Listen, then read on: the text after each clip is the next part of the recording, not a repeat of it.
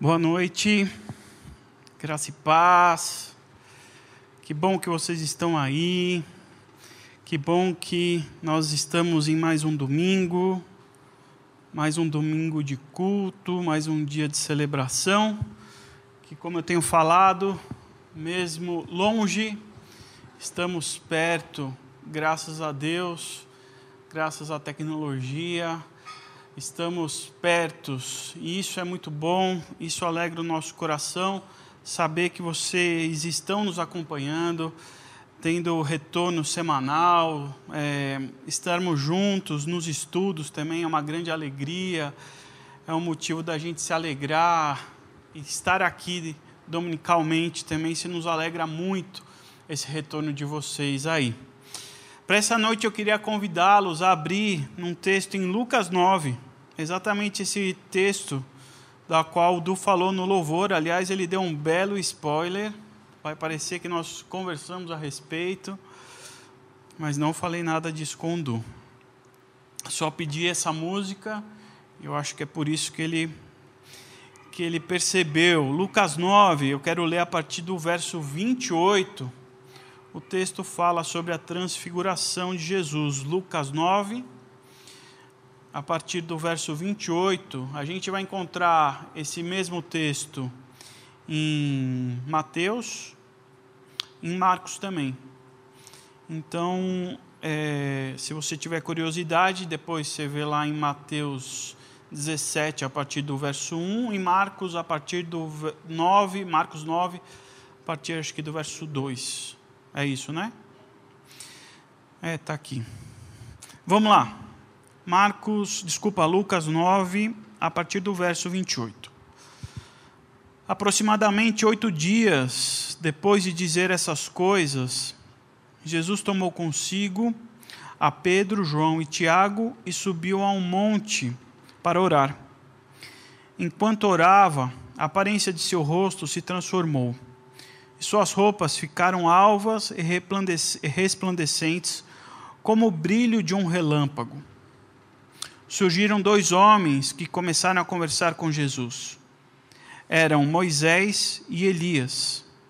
Apareceram em glorioso esplendor e falavam sobre a partida de Jesus que estava para se cumprir em Jerusalém. Pedro e seus companheiros estavam dominados pelo sono acordando subitamente, viram a glória de Jesus e os dois homens que estavam com ele. Quando estes iam se retirando, Pedro disse a Jesus: Mestre, é bom estarmos aqui. Façamos três tendas, uma para ti, uma para Moisés e uma para Elias. Ele não sabia o que estava dizendo. Enquanto ele estava falando, uma nuvem apareceu e os envolveu e eles ficaram com medo e entraram entra, ao entrarem na nuvem. Dele saiu uma voz que dizia: Este é meu filho, o escolhido. Em outras versões diz: Esse é o meu filho, esse é o meu filho amado. Ouçam-no. Tendo-se ouvido a voz, Jesus ficou só. Os discípulos guardaram isto somente para si. Naqueles dias não se contaram a ninguém o que tinham visto. Vamos orar mais uma vez, pedir para que Deus nos abençoe. Senhor Jesus, Deus e Pai, nessa noite eu quero te pedir que o Senhor venha se revelar a nós.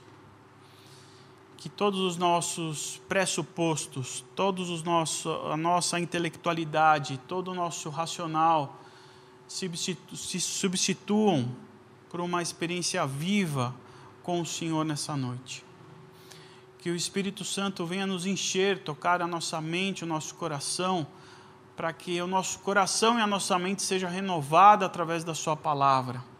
E para aquilo que o Senhor queira nos dizer através desse texto, seja compreendido e seja vivido em ações, em atitudes.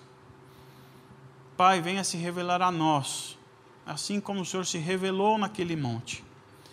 Eu te peço que nessa noite o Senhor enche os nossos corações com a Sua presença, nos mostrando, nos ensinando, nos edificando. É isso que eu te peço nessa noite, em nome de Jesus. Amém. Bem, talvez esse seja um dos textos mais enigmáticos e mais incríveis do ministério de Jesus. Ele é enigmático e ao mesmo tempo incrível pela sua condição física do que acontece lá e pela condição espiritual que também acontece ali.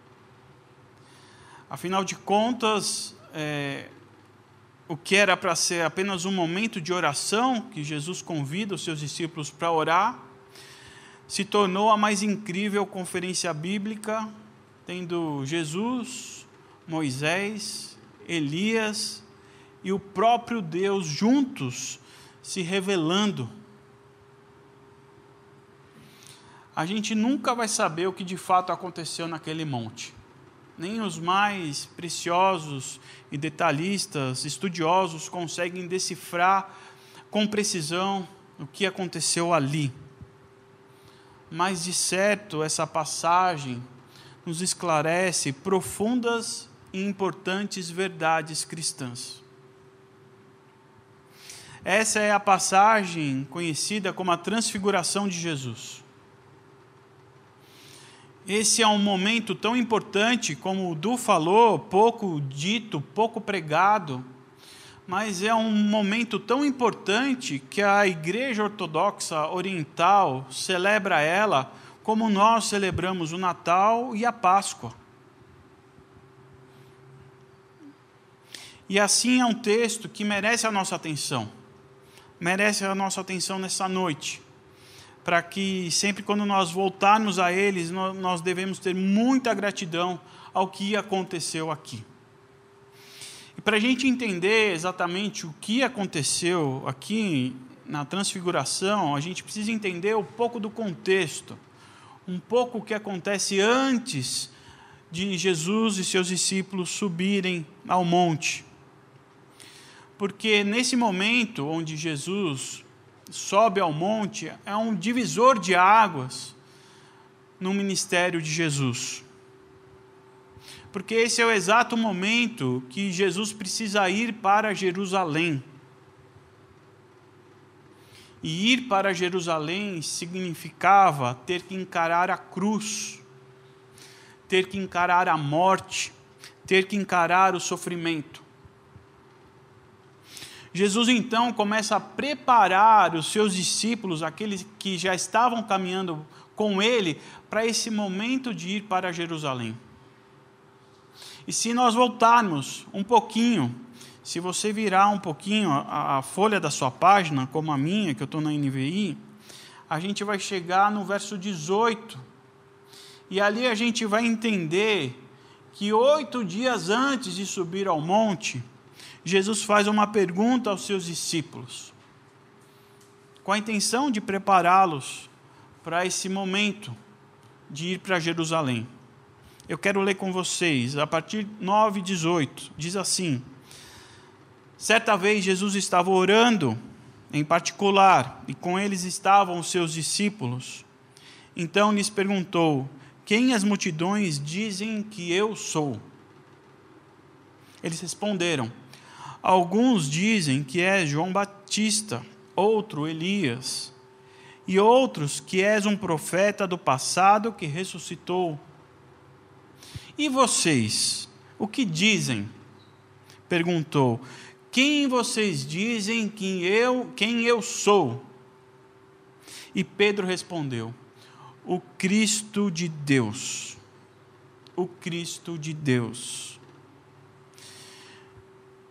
Jesus, ao perguntar isso para os seus discípulos, queria saber sobre aqueles que estavam andando com ele, se eles tinham a noção, de fato, quem era Jesus. Porque algo novo iria acontecer. Era um passo importante. Ele tinha que sofrer, ele tinha que morrer, ele tinha que ir para Jerusalém.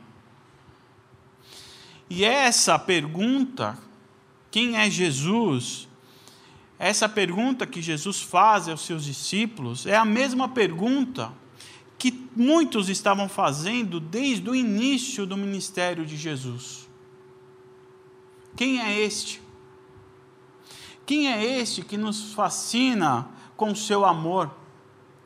Quem é este que cura as pessoas? Quem é este que fala em nome de Deus? Quem é esse que multiplica pães e peixes? Quem é este que acalma as tempestades? E uma das maneiras de responder a essa questão é a gente olhar para o que acontece no monte, para o que acontece durante a transfiguração de Jesus.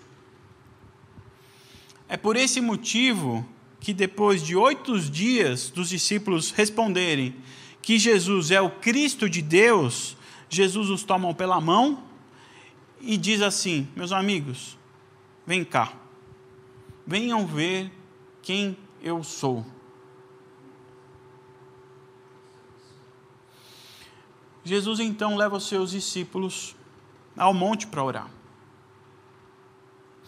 E aqui é interessante a gente perceber que em todo e qualquer passo, quero que você guarde isso no seu coração, que em todo e qualquer passo, toda qualquer decisão, que Jesus toma no seu ministério, antes dele tomar, ele é sempre pautado por um momento anterior onde ele se recolhe para orar. Tudo que ele faz de importante, ele se recolhe para orar, para saber qual é a vontade de Deus em relação a isso. E esse não foi um momento diferente. Enquanto Jesus orava, no monte, Pedro, João e Tiago dormiam. A oração para muitos dá sono. E durante esse sono dos discípulos é que Jesus começa a brilhar. Não era uma luz aqui como desse refletor aqui, ou daquele refletor ali. Não era uma luz que iluminava Jesus. Jesus ele não estava no monte e estava encoberto e de repente uma nuvem dá uma brecha e um raio de sol vem direto na direção de Jesus, ou qualquer outra luz estava iluminando Jesus e por isso ele estava ilu sendo iluminado. A luz que Jesus refletia vinha dele mesmo, era uma luz própria, é, ele resplandecia. Jesus era a própria fonte de luz, uma luz como um relâmpago, é o que diz aqui as Escrituras. E nesse momento que Jesus está brilhando por si só, aparecem Moisés e Elias. E eles começam a conversar com Jesus. E a conversa é sobre as coisas que iriam acontecer em Jerusalém. As coisas que eles estavam conversando era sobre a morte de Jesus, sobre aquilo que ele iria fazer. Era por isso que ele estava orando. E é nesse momento que os discípulos que dormiam despertam. E despertam sem entender nada. Porque é assim, é assim que funciona. Muitas vezes, quando a gente está dormindo, quando nós tínhamos que estar orando, a gente perde a conexão. Nós tínhamos que estar orando para entender o que Deus quer ou queria de nós. Nós temos que estar orando para entender os porquês da vida. Nós temos que estar orando para saber a próxima direção, o quanto eu tenho que mudar ou não. Mas quando nós escolhemos dormir ou fazer qualquer outra coisa no lugar de orar, nós acabamos perdendo essa conexão e ficamos sem entender nada quando nós acordamos. A oração nos deixa conectados não conectados para sabermos tudo, como uma espécie de oráculo, um adivinho a gente deve ficar conectados para ficarmos em paz. Em paz.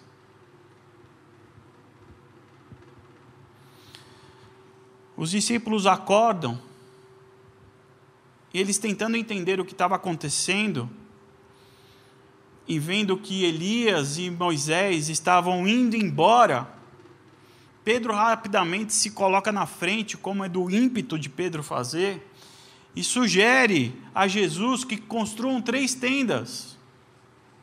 Pedro sugere, mestre, mestre, construa três tendas aqui para esse momento tão lindo. Uma para você, uma para o Senhor, uma para Moisés, outra para Elias.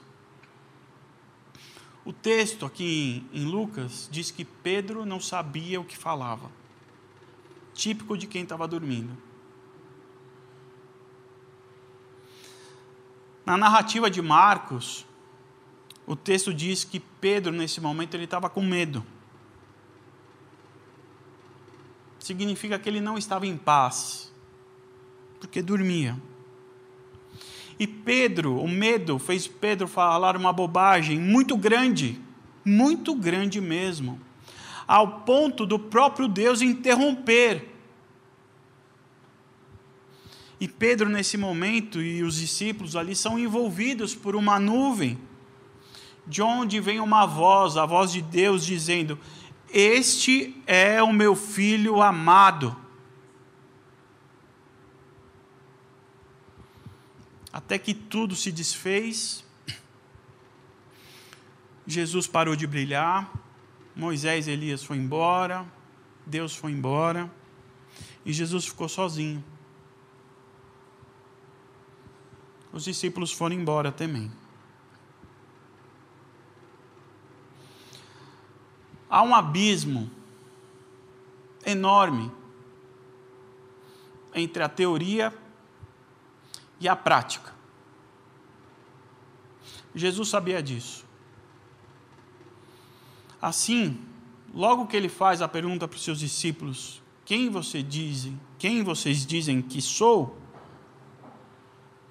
Jesus explica para aqueles que o querem o seguir que deverão negar a si mesmo.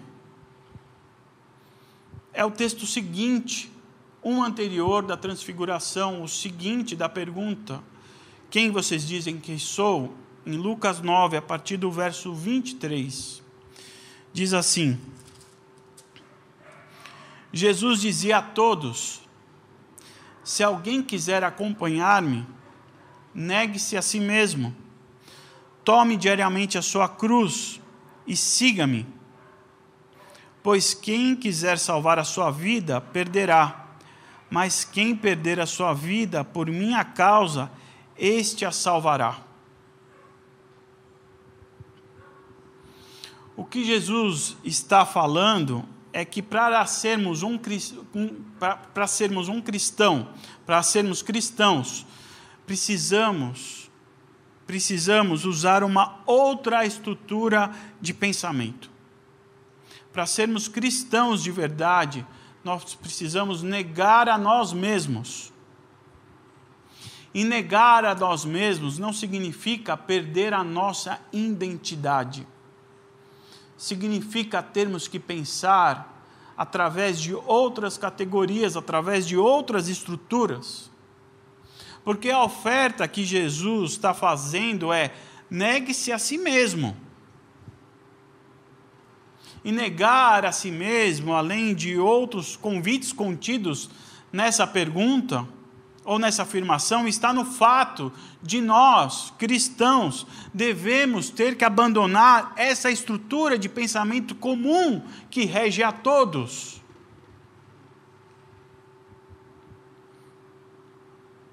E aí, tomar a cruz de Cristo.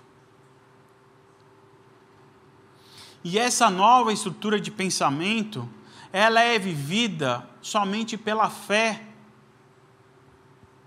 Única e exclusivamente pela fé. O justo viverá pela fé. E não pelo aquilo que nós processamos, pelo aquilo que nós entendemos. E eu sei que vocês são muito inteligentes que são capacitados, que são estudados, letrados. Mas essa não é a estrutura de pensamento fundamental para seguir a Jesus. É pela fé e não pelo quanto nós sabemos de Deus que nós devemos viver. E esse foi o problema de Pedro. Porque a resposta de Pedro para a pergunta de Jesus, quem sou eu? A resposta é perfeita de Pedro. Perfeita. Mas foi uma resposta puramente racional, só na mente. Foi uma resposta vinda da estrutura comum de pensamento e não pela fé, não pelo que ele vivia, mas pelo que ele sabia.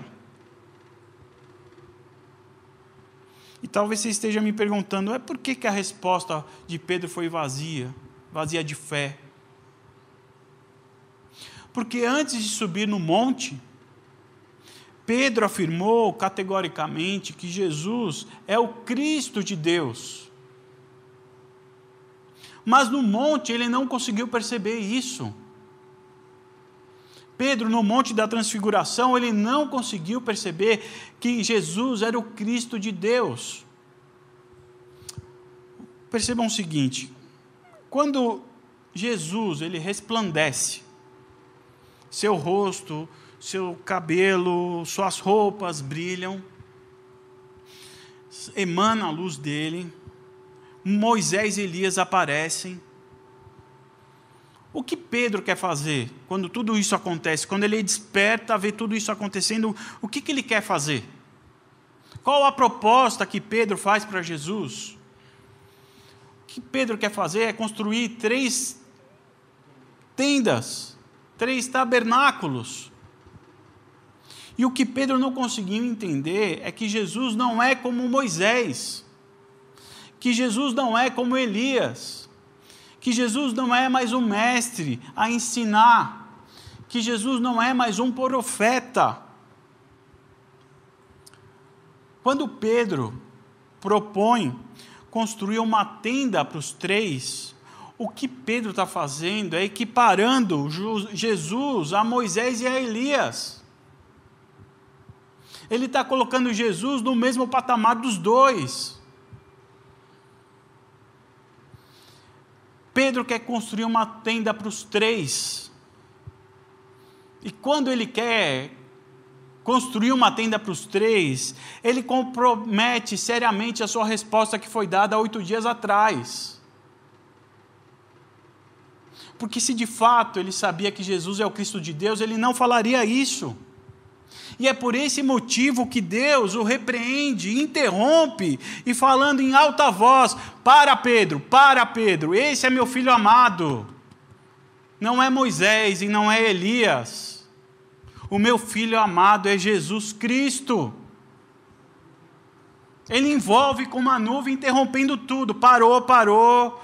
Pedro não sabe brincar, Pedro não aprendeu. Pedro, você tem que aprender que Jesus é o meu filho não é Moisés, não é Elias. Jesus é a representação exata de Deus, Jesus. O problema é que nós fazemos igual a Pedro. Quando éramos para estar cantando e louvando a Deus, nós buscamos meio para resolver os nossos problemas.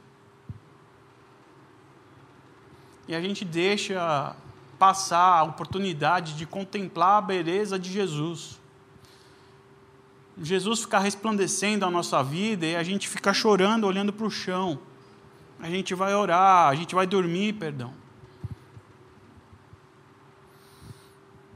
Porque nós só conseguimos ver a beleza de Deus, Jesus resplandecendo em glória, quando nós vivemos pela fé.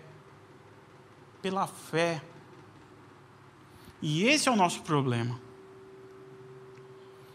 O que nós estamos fazendo com a nossa fé? Nós estamos tentando ou relativizando a fé. Estamos tentando usar a fé como um instrumento para entendermos Deus. Estamos querendo usar a fé para tentarmos codificar Deus a partir de quem nós somos, do que nós pensamos, do que nós vivemos, das nossas dificuldades, dos nossos problemas.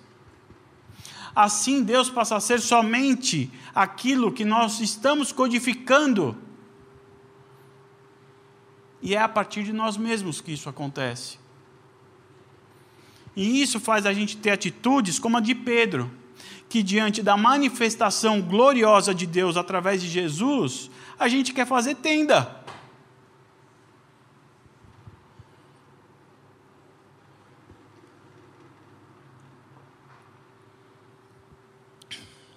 O teólogo Paul Tillich, Paul Tillich, ele faz uma afirmação que acho que cabe na nossa reflexão, que o Du roubou minha fala aqui. A afirmação dele é o seguinte: Deus não existe. Deus não existe. Ele é. E essa não é só uma tese dele. E o Du roubou por completo a minha fala aqui. Vai parecer que eu estou copiando o Du, que a gente conversou. Essa não é uma tese de Paul Tillich. É, é fofoqueiro. Essa não é uma tese só do Paul Tillich. O próprio Deus afirmou isso. Ele afirmou isso a Moisés, quando ele disse: Eu sou o que sou. Ele disse: Eu sou. Ele não disse: Eu existo. O verbo empregado aqui é o ser, não é o existir. Eu sou.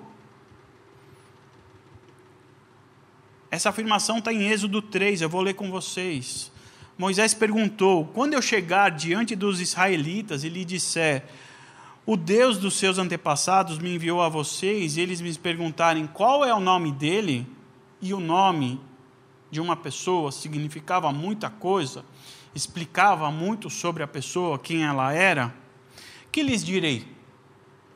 Disse Deus a Moisés, disse Deus a Moisés: Eu sou o que sou. É isso que você dirá aos israelitas: Eu sou, me enviou a vocês. Isso aconteceu depois que a sarça ficou ardente, que não consumava, consumia. E de ter esse encontro com Moisés, Moisés pergunta a Deus como que ele iria explicar, explicar para o povo quem Deus era, como aquilo tinha acontecido e quem era aquele Deus que proporcionou isso. E o que Deus pede é assim: você não fala nada, você não precisa explicar nada, você só diz que eu sou o que sou. Quando a gente tenta explicar Deus, ou viver Deus a partir das nossas vidas, ela passa, Deus passa a não existir. É um outro Deus que a gente cria, é um outro Deus que a gente passa a adorar, e não o Deus eu sou. É o Deus que o Fábio criou, é o Deus que o Du criou, que a Letícia criou, que a Camila criou, mas não é o Deus eu sou. E quando isso acontece, pode aparecer Jesus brilhando, que você vai querer, querer fazer tenda.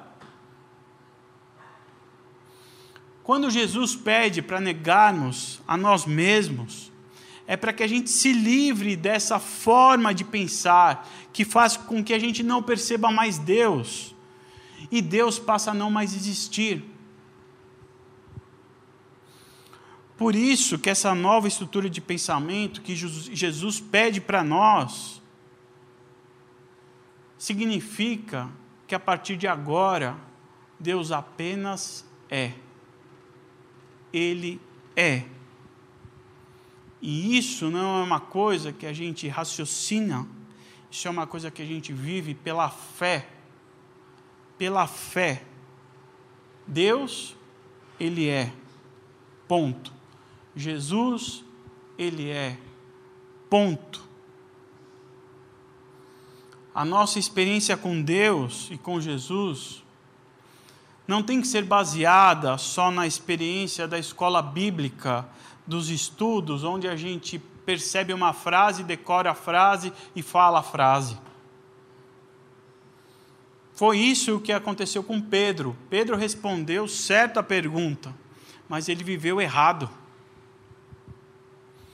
A nossa fé tem que ser uma fé de experiência, tem que ser uma fé de revelação, tem que ser uma fé transformadora.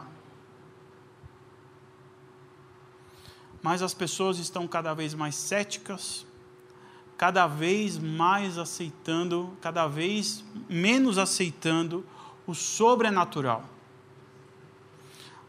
Cada vez menos as pessoas estão aceitando ter experiências sobrenaturais.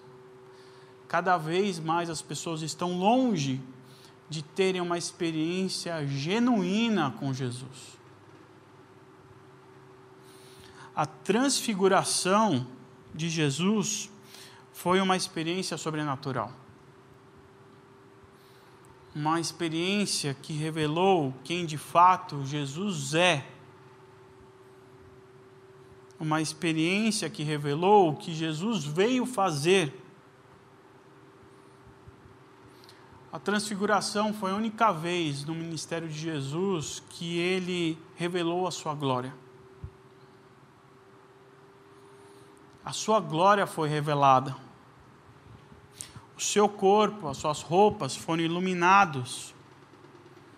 E nesse momento estava radiando toda a sua divindade.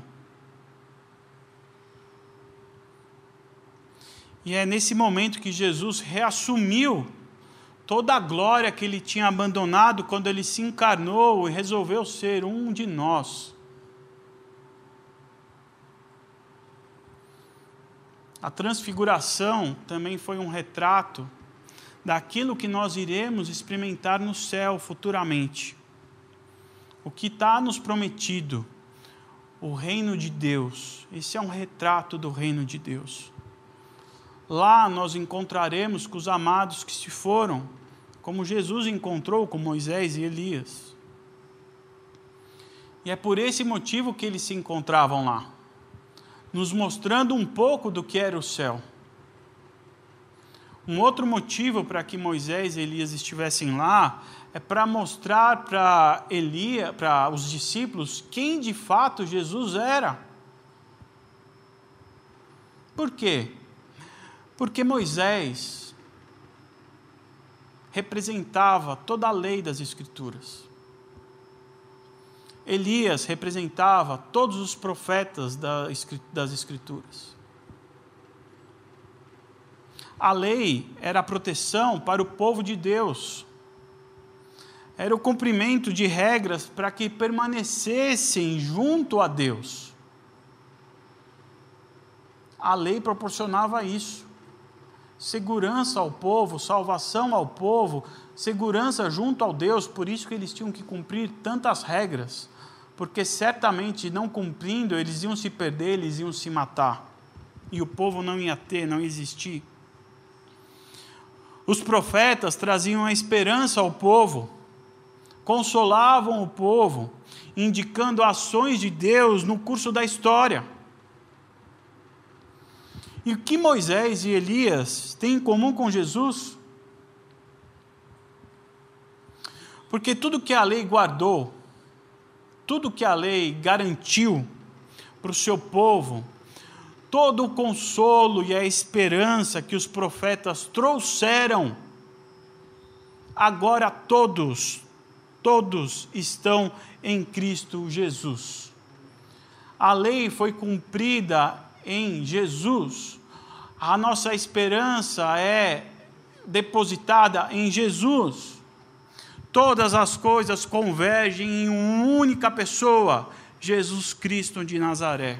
Como Paulo disse lá em Colossenses, que eu quero ler com vocês, ele é a imagem do Deus invisível, o primogênito de toda a criação, pois nele foram criadas todas as coisas, no céu e na terra, as visíveis e as invisíveis, sejam tronos ou soberanias, poderes ou autoridade, todas as coisas foram criadas por ele e para ele ele é antes de todas as coisas e nele tudo subexiste.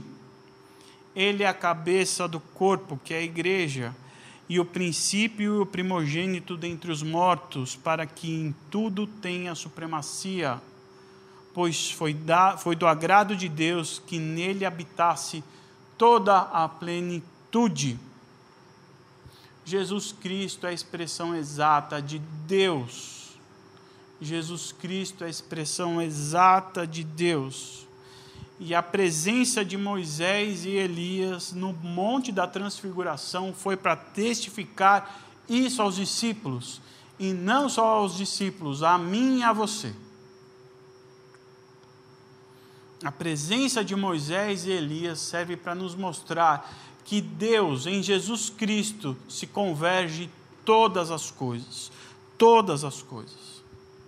E a chancela final dessa afirmação, de que Deus é a expressão exata de Deus, que Jesus é a expressão exata de Deus, é quando, diante da, da recusa dos discípulos de terem o um entendimento dessas coisas, vem a nuvem e próprio Deus fala este é o meu filho amado. Deus vem e sela a afirmação de Pedro de que Jesus é o Cristo de Deus. Infelizmente, Pedro não conseguiu perceber isso.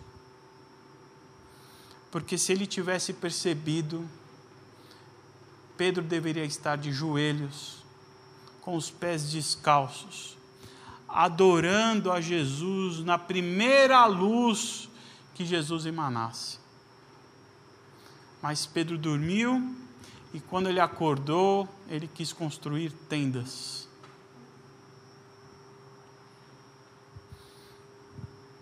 Jesus é o Cristo de Deus. Ele é assim como o autor de Hebreus afirmou que eu quero ler com vocês. Há muito tempo Deus falou, muitas vezes e de várias maneiras, aos nossos antepassados, por meio dos profetas. Mas nesses últimos dias falou-nos por meio do Filho, a quem constituiu herdeiro de todas as coisas e por meio de quem fez o universo. O Filho é o resplendor da glória de Deus é a expressão exata do seu ser, sustentando, sustentando todas as coisas por sua palavra poderosa. Depois de ter realizado a purificação dos pecados, ele se assentou à direita da majestade nas alturas, tornando-se tão superior aos anjos quanto o nome que herdou é o superior ao deles. Amém? Que o Espírito do Senhor nos ministre nessa noite, para termos a revelação exata de quem é Jesus, nos convencendo a negar-nos a nós mesmos e a para que possamos responder com convicção e revelação de que Jesus é o Cristo de Deus. Não porque eu te disse essa noite, não porque está escrito na Bíblia, mas porque você pôde experimentar algum dia, em alguma hora, em algum lugar. Se você ainda não pôde experimentar, ore, ore por isso, ore por esse momento. Que você não troque os momentos de oração porque ficou com sono. Jesus quer te levar para o monte todos os dias. Aproveite esse momento. E nesse momento que Jesus te proporciona, vá se santificando. Aproveite. Santificar é você perceber a transfiguração de Jesus, é perceber Jesus e aprendendo com Jesus. Santificação não é nada mais do que isso. É você percebendo quem Deus é e percebendo quem você é e fazendo um movimento, um movimento em direção a Deus. Paulo nos ensinou isso. E todos nós, que com a face descoberta contemplamos a glória do Senhor, segundo a sua imagem, estamos sendo transformados com glória cada vez maior, a qual, a qual vem do Senhor, que é o Espírito. Renove sua mente. Não se aculture aos padrões comuns. Mude a sua estrutura de pensamento para que você consiga ver a glória do Senhor. A transfiguração nos é uma lembrança de que a morte não venceu, que a cruz venceu a morte, que o sangue derramado na cruz é a esperança da glória que há de vir.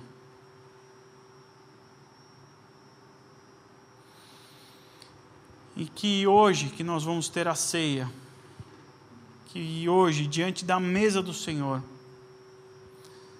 não seja para nós a surpresa do fato de um dia a glória do Senhor ter brilhado na transfiguração, mas que aquilo que deve nos surpreender é que Ele, de forma voluntária, espontânea, escondeu toda a sua glória por amor a nós. Amém? Vamos preparar para a ceia, Letícia.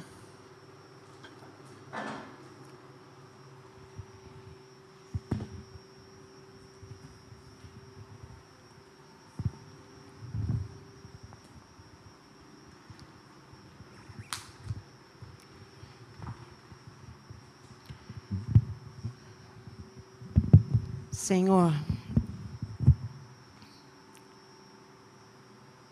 Jesus querido, eu fiquei imaginando o Senhor saindo luz, porque o Senhor é a luz que ilumina todas as trevas. Se transfigurando, Senhor, iluminando o que só o Senhor poderia iluminar. E daí eu olho para a cruz e vejo que da cruz saiu a mesma luz. Escorreu o teu sangue. Foi rasgada a tua carne para iluminar nossas trevas. E o Senhor disse que todas as vezes que fizéssemos, fizéssemos em memória do Senhor. E é isso que estamos fazendo aqui hoje. Em memória, Senhor, do Senhor iluminando a nossa vida, através da tua carne e através do seu sangue. E glorificamos o teu nome, rendemos graças ao teu nome. Senhor, perdão porque tantas vezes, tantas vezes dormimos. Fico imaginando aqueles dois discípulos depois da sua morte indo embora para Emaús. Mas depois eles disseram assim: o nosso coração ardia enquanto ele falava conosco. Senhor, que o nosso coração arda, arda, Senhor, porque o Senhor está sempre na, diante de nós e em nós. Que a nossa vida seja isso, na segunda, na terça, onde quer que estejamos. Que a nossa consciência seja tomada dessa luz que estava na tua transfiguração e na tua cruz. Por isso eu não preciso mais dar um jeito em nada. Eu não preciso mais tentar viver do meu jeito. É o Senhor em nós. É o Senhor em nós. Muito obrigada, Jesus Cristo. Muito obrigada que ao tomarmos do teu vinho, do teu pão, a gente possa experimentar o que Pedro e João não experimentaram, porque estavam dormindo. E que nos nossos ouvidos a gente escute a voz: Esse é o meu filho amado. Ele morreu. E a morte não venceu. Louvado seja o teu nome.